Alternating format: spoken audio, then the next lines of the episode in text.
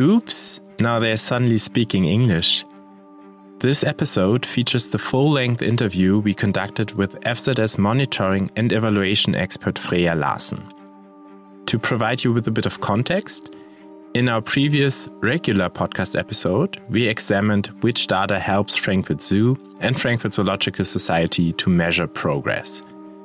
Zoos always want to better the living conditions of their animals while Frankfurt Zoological Society protects wilderness and biodiversity. But how do you measure it? What indicators are the organizations looking at, and who is collecting and analyzing the data? Before we dive into the recording, let me quickly address the German only speakers. Das hier ist die Originalaufnahme des Interviews mit Freja Larsen, die wir in der Folge 47 bereits für euch übersetzt haben. Wer das Gespräch also lieber auf Deutsch hören möchte, der muss einfach im Feed eine Episode nach hinten springen. And now, back to English. You know what it is about, who I talk to, and why. So without any fuss, let's just jump into the original recording. My name is Marco Dinter, and you're listening to a bonus episode of Hinter dem Zoo geht's weiter.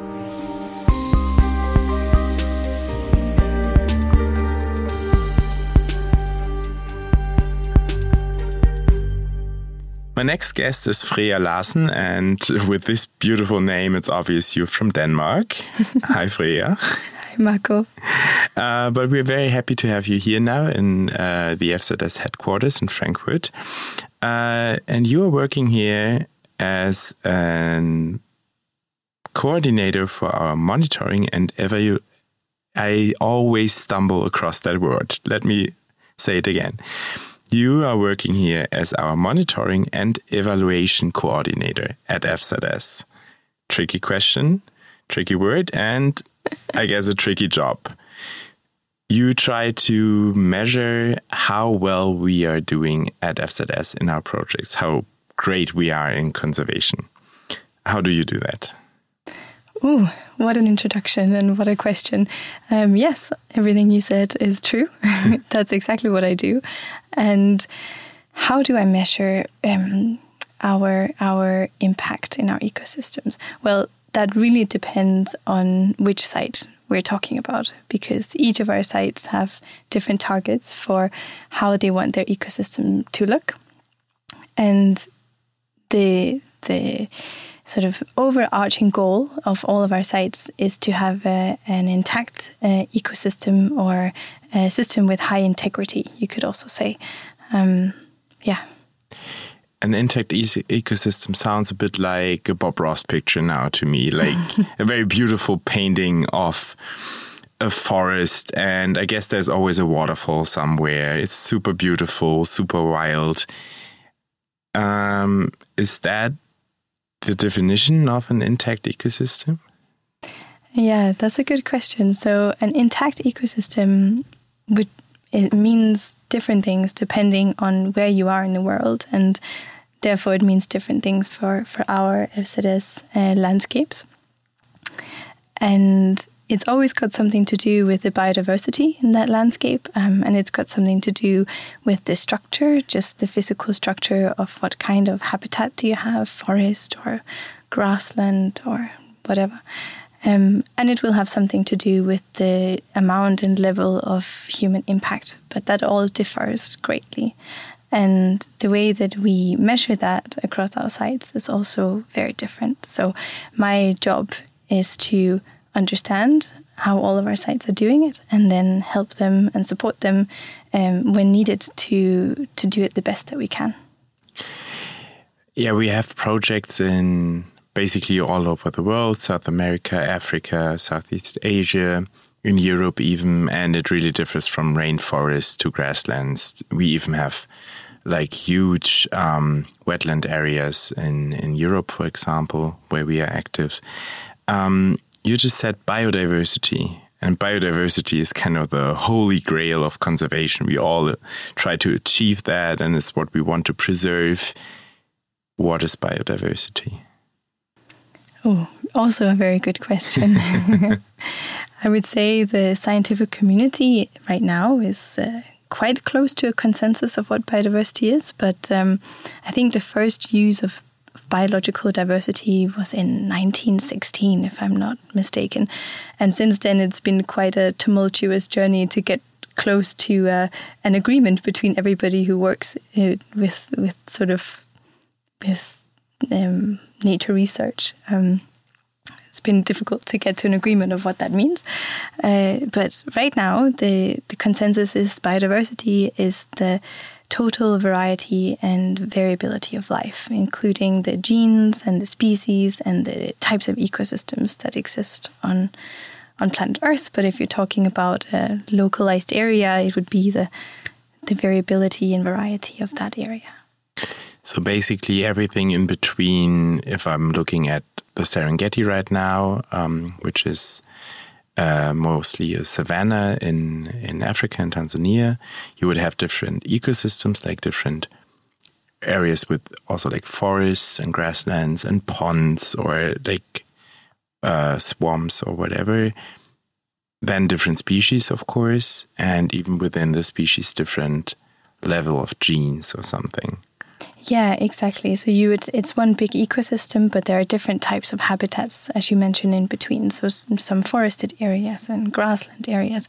And you're right, exactly. It's uh, biodiversity would be sort of all of the species from the microorganisms um, living in, in the soil or in the vegetation, um, all the way up to to the elephants. Um, and biodiversity is not only about sort of how many of each kind do we have, um, and even how many types of habitat do we have, but it's also about the abundance of each kind. So when you're talking about variety and variability, it's really important also to know how much is there. Um, so an area uh, or an ecosystem, a hypothetical one with with a couple of species um, in it, let's say, that only have uh, few of each kind is a lot less diverse than one that has the same number of species but many of each kind. And that's because there's also variability within the species, sort of genetic variability and and what we call sort of morphological variability. So just like there's a difference between you and me. we do look different for sure. Only slightly. um, but if we want to conserve biodiversity, we should somehow be able to measure what we're doing, right? So, how can I measure biodiversity? Yeah, um, biodiversity.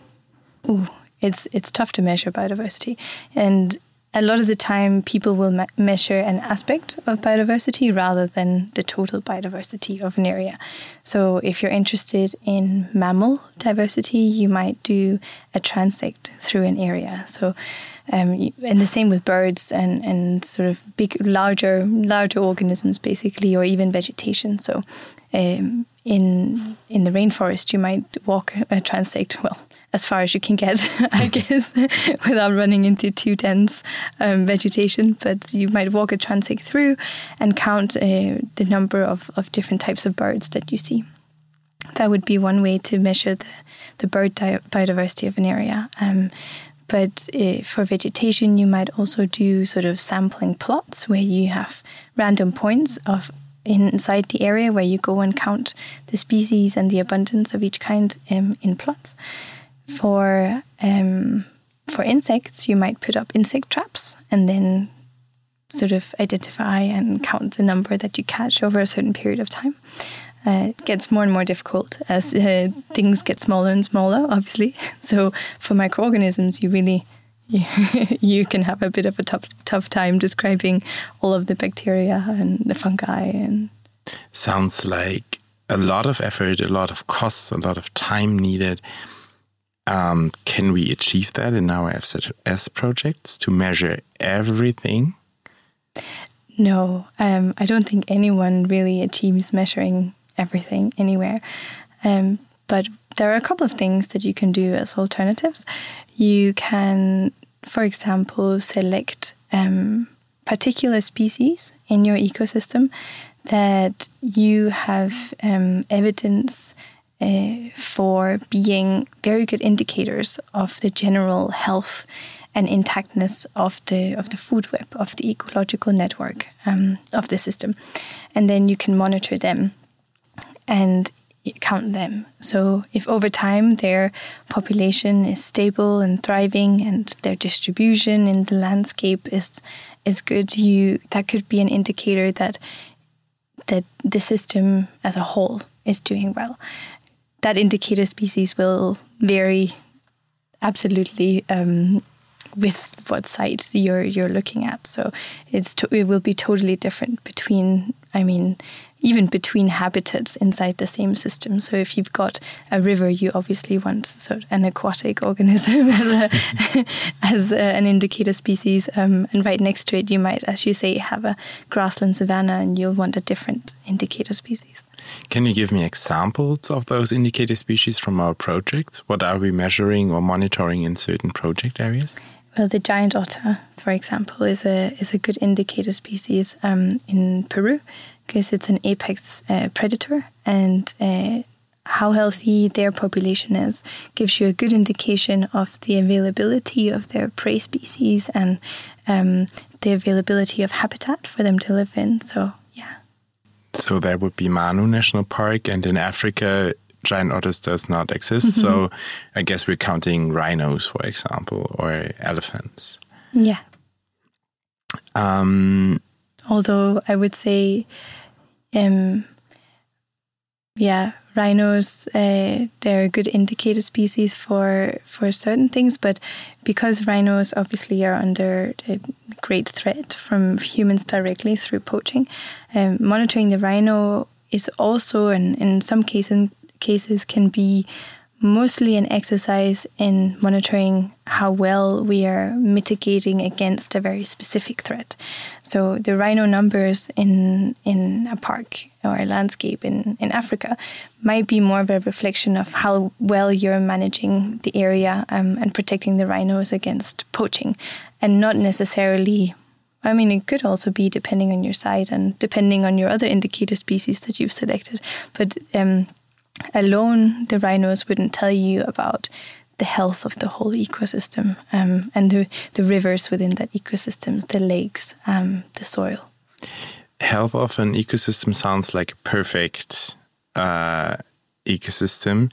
Is there even something like a, a, a state where we want to to be? Like, is there something where we say this is how we want our ecosystem to look like?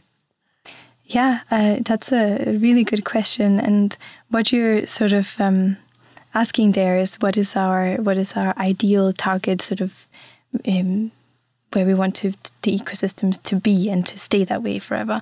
And a lot of the time, the way you know people think about this is how far back do we want to go in history um, to look at the the ideal state of the ecosystem and sort of just working our way back. If we go a couple of decades back um, in Africa, for example, many po uh, elephant populations were completely decimated, and as a result, the the big impact that they normally have in an ecosystem um, was was severely reduced and. The landscape changed massively as a result. So you wouldn't want to to base your your idea of a perfect ecosystem on an ecosystem that was very greatly affected by by this human um, human phenomenon of poaching. And if you go a little bit further back, then you end up, uh, you know, in sort of the the wars, the world wars, and then you go further back, and you're in the industrial revolution, um, the onset of uh, of colonialism. I mean, there's been so many changes, and the further you go back.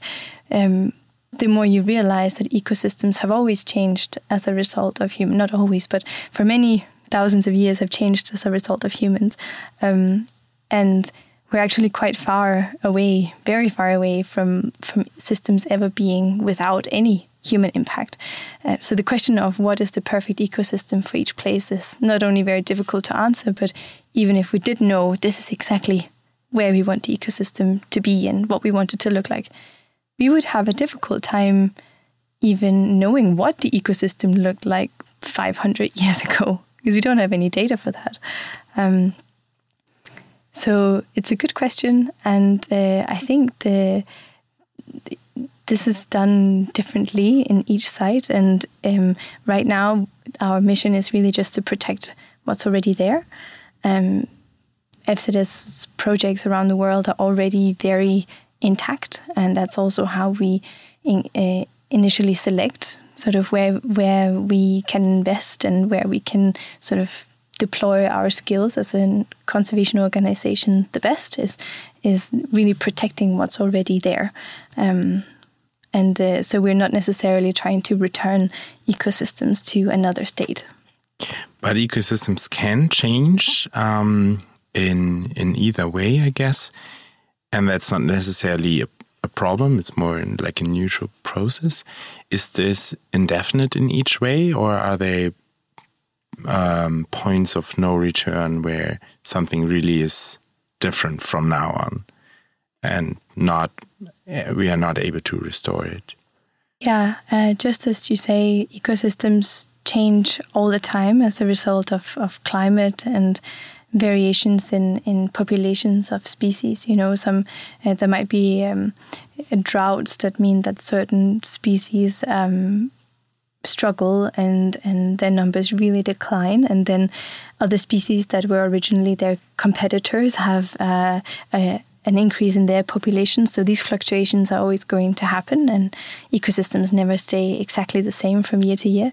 Um, but when there is a great disruption of some kind whether that's a climatic one or uh, an anthropogenic one you some ecosystems can sort of be pushed uh, beyond sort of what you might call a, a point of no return um, where it completely changes so much that it, it is in a different stable state um, is one way that you can describe it and sort of past that tipping point it becomes very very difficult and in some cases impossible to to manage the ecosystem or to push it into the state that it was in before. And we already heard about those tipping points in episode 36 when we talked um, about the world biodiversity conference in montreal. Once reached there's no going back and uh, that might even be a big problem for us humans because we are just depending on some systems being in a certain state.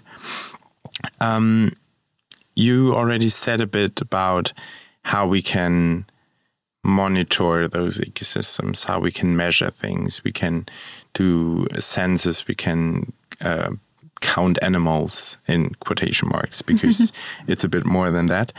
Um, to me it sounds very uh, expensive and like also like time demanding to to do all this um, research on like you said there's basically everything from bacteria to plants to elephants being part of biodiversity. So how can you you do that cost wise yeah I mean it's uh, it's true. Sort of transects and doing transects and and vegetation plots is um, yeah it's very expensive. And it's also a bit risky. I was yeah I was once charged by a, a leopard um, doing vegetation surveys in South Africa actually. It's quite a scary scary thing. I, I see two arms and two legs so he did not eat you. How how did you realize you got charged by a leopard? Like did you see it? No I was uh, well yeah I was walking back from doing um, a sampling plot uh, back to the to the vehicle. And it was myself and a ranger. Luckily there was a ranger with me unarmed but at least another person. And at the time it was very very dry and all of these sort of drainage ditches that in the wet season they carry water um, through from yeah through the park uh, at the time were dry so you had to sort of cross them and they're quite deep so you kind of go down and then you sort of get some momentum and, and run up the other side. And I did that and ran up the other side and unfortunately um, woke up a sleeping leopard that was resting under a bush. Poor thing. And it got a fright and started running towards me um, sort of making I I wasn't going to do this noise because I felt like it's it's just going to be ridiculous but just do it. Just do it. It just runs towards you with like a you can youtube leopard charging noise. Very loud. And uh, I just sort of froze. Yeah. And how did you get out of that situation? Well the ranger was a couple of steps behind me and he was still inside the drainage ditch at the time heard the noise and knew exactly what was going on So, sort of, while he's running up the other side of it towards me and the leopard, he sort of grabs a branch. And I think the appearance of him behind me with this huge branch waving and shouting sort of startled the leopard even more. I didn't expect another person. And it turned on its heels and ran the other way. What a story. Yeah. And definitely another reason to say there need to be more comfortable ways to uh, monitor biodiversity.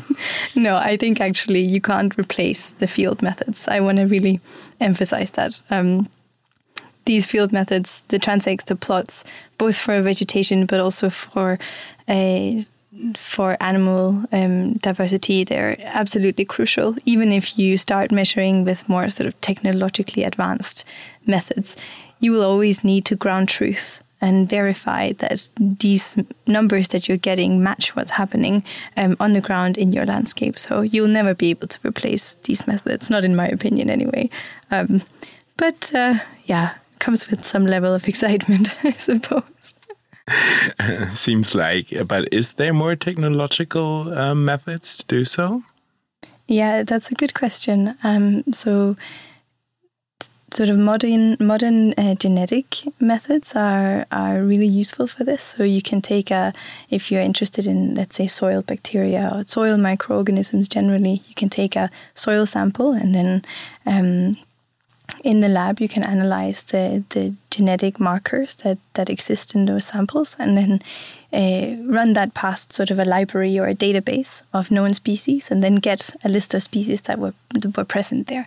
Um, this is a really interesting method that's now really sort of exploding across different aspects of biodiversity um, monitoring, actually.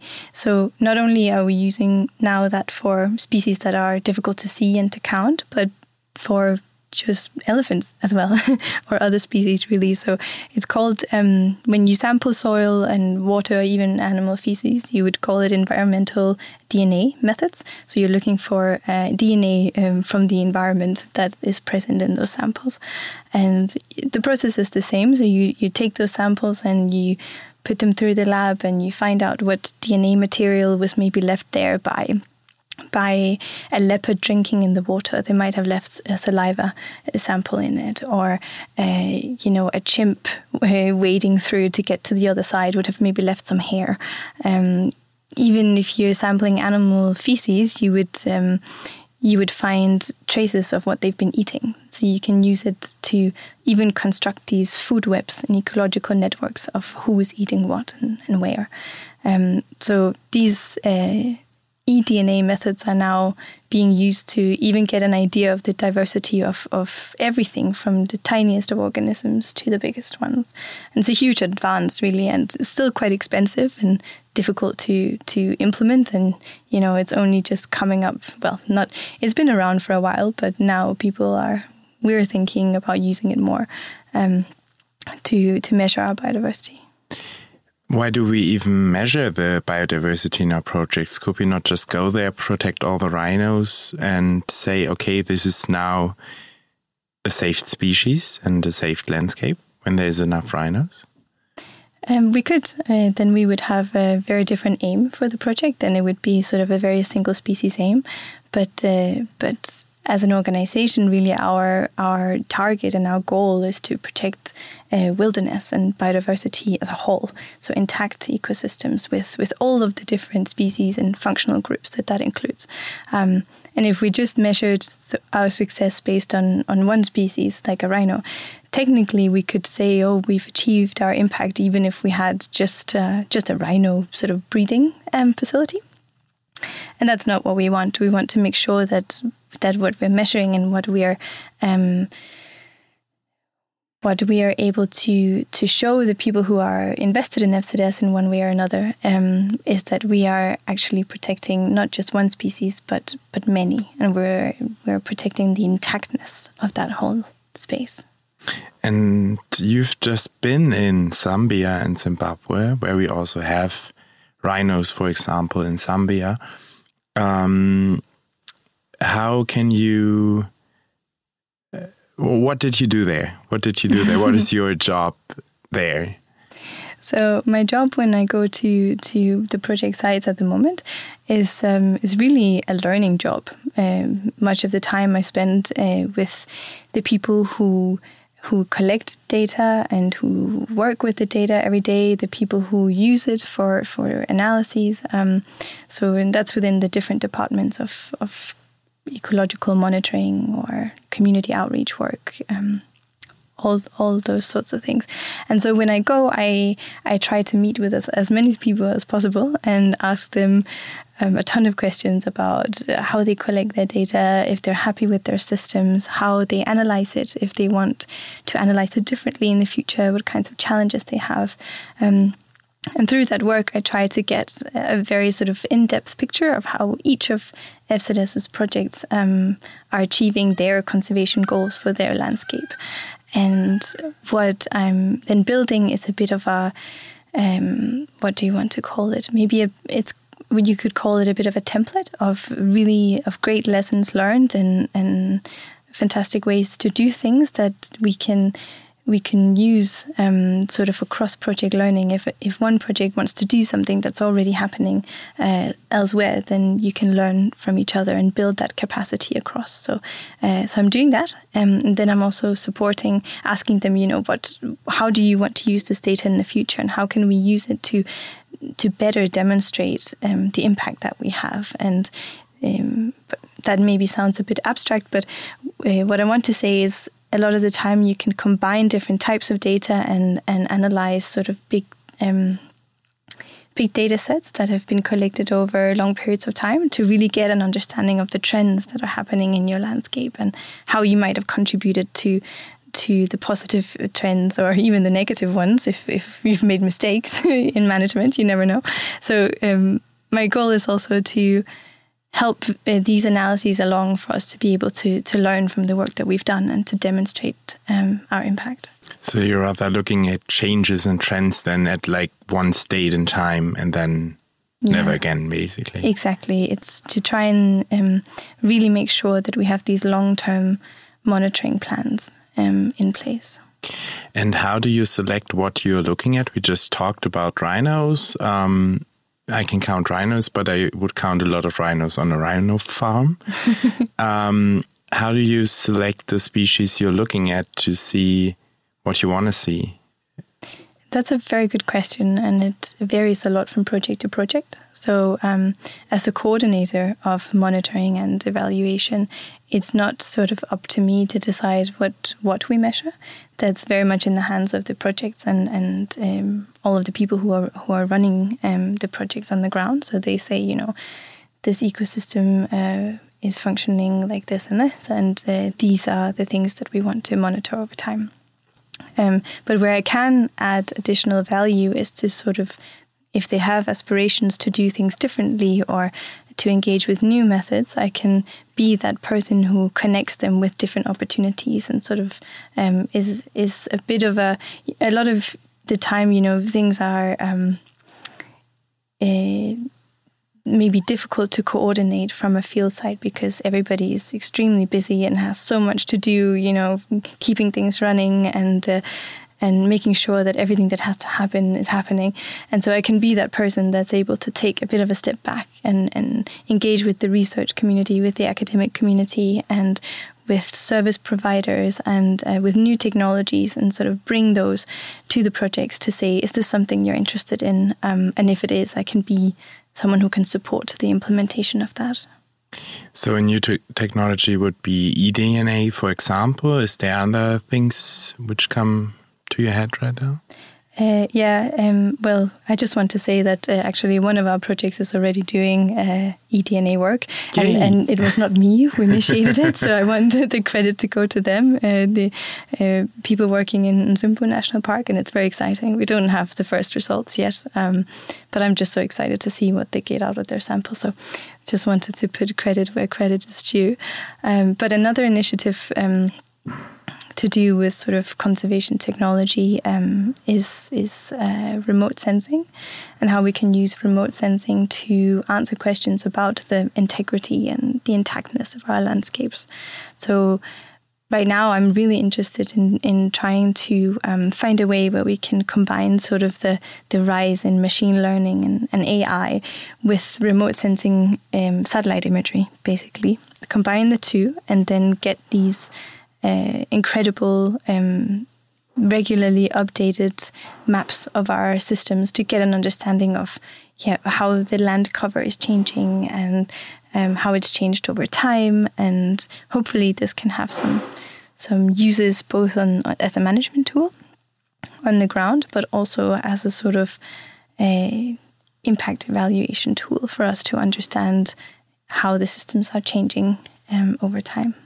And how do you do that? Like, do you go on Google Earth and look how your your national park is looking like, or? Kind of. I mean, that's the first step. Um, oh, really? So, Google Earth Engine is an incredibly powerful and, and, freely available tool to, to do exactly that, actually.